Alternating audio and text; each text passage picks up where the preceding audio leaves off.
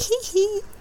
Ee hee hee. I can't do it like he does. Nobody can do it like he does. Nobody can moon. Whoop, you're giving away. Don't Oh, tell okay. everybody it's a moonwalking guest that we have coming on. Good Pretty- grief, Brian. Pretty big. Yeah, okay. Top five of all time, I think. Uh, click. Click.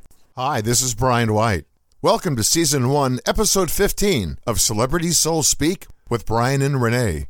Michael Jackson. My wife Renee is a medium, and I've been a radio personality for over 50 years.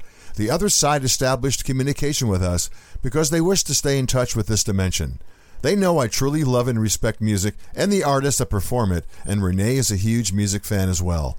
We started this podcast and have been interviewing celebrities that have passed over. We're giving them a platform, and they have lots to say, and we're in contact and passing along their thoughts. Known as the King of Pop, Michael Joseph Jackson was a best selling singer, songwriter, and dancer. As a child, Jackson became the lead singer of his family's popular Motown group, the Jackson Five. He went on to a solo career of astonishing worldwide success, delivering number one hits from the albums Off the Wall, Thriller, and Bad. In his later years, Jackson was dogged by allegations of child molestation. He died in 2009 at age 50 of an accidental drug overdose just before launching a comeback tour. Show us how you do the moonwalk. Hi, Michael. Hi.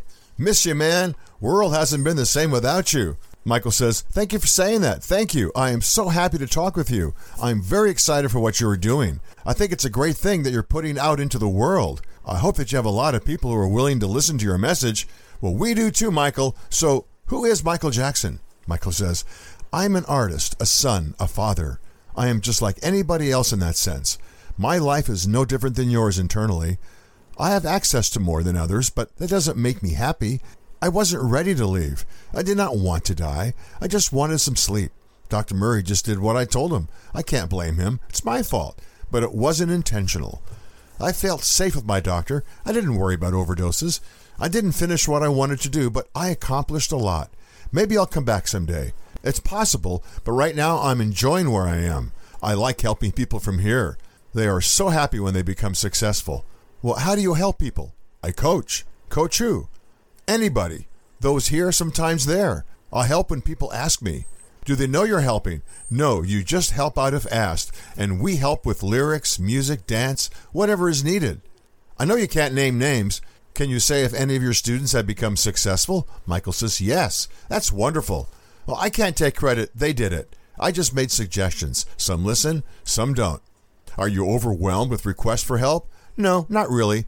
Not everybody knows they can get our help or just don't believe in an eternal soul. They just go about their lives being afraid of dying. There's nothing to be afraid of. It doesn't hurt. You just wake up and you're here. People should look forward to this. It's a happy place. Like Neverland Ranch? Michael says, I love that place. It was so much fun. Yes, we have places. Don't forget, we're with you where you are. I go to Neverland and visit. I have many places to go. I like to visit people, my kids, family, friends. Some know I'm there if they're sensitive. Most don't know.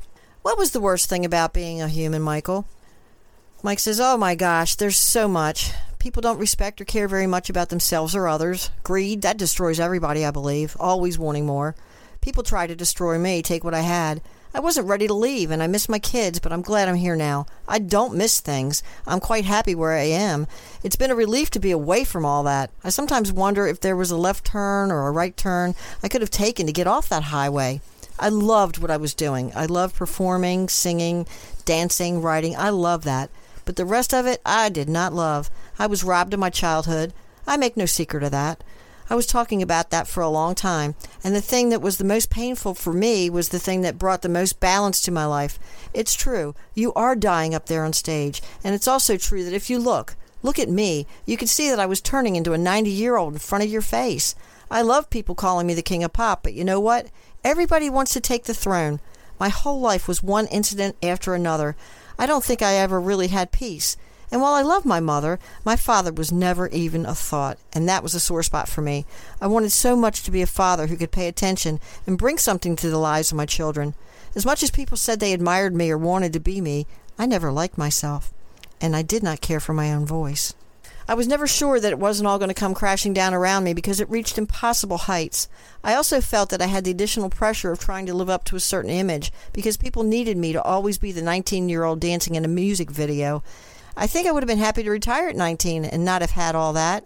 To just have a nice house somewhere with a recording studio, not to release anything, but just to mix my own things. I like how Daryl Hall brings people on. That would have been what I wanted to do. I'm still creating music, it just flows out of me nowadays. But I'm not sure what my legacy is or what it should be. Even now, all this time after my passing, I'm still a controversial person, and I don't know how people feel about me any more than I ever did. So I haven't found peace. I haven't yet decided what my life was really about. I'm sorry to hear that, Michael, because you are so loved and so admired here still and forever. You created a whole new lifestyle.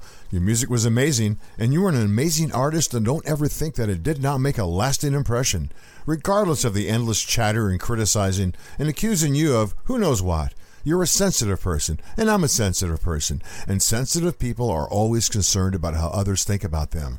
So, what's it like for you now, Michael? Michael says, Oh, there's no beauty or ego. No looks. Don't have to worry about how you look. The beauty is within. It radiates. I don't worry anymore. There's nothing to worry about here. I wonder what you think of the new group of people coming out, or maybe not even a new group, but the people who have been out for, oh, less than 10 years. Well, it's their generation and their turn to make music. You know, whether you like Ariana Grande, Billie Eilish, Katy Perry, Selena Gomez, whether you like their music or not, it's what they're putting out. It's their music, and some of it is actually good. Just a matter of appreciating what's out right now.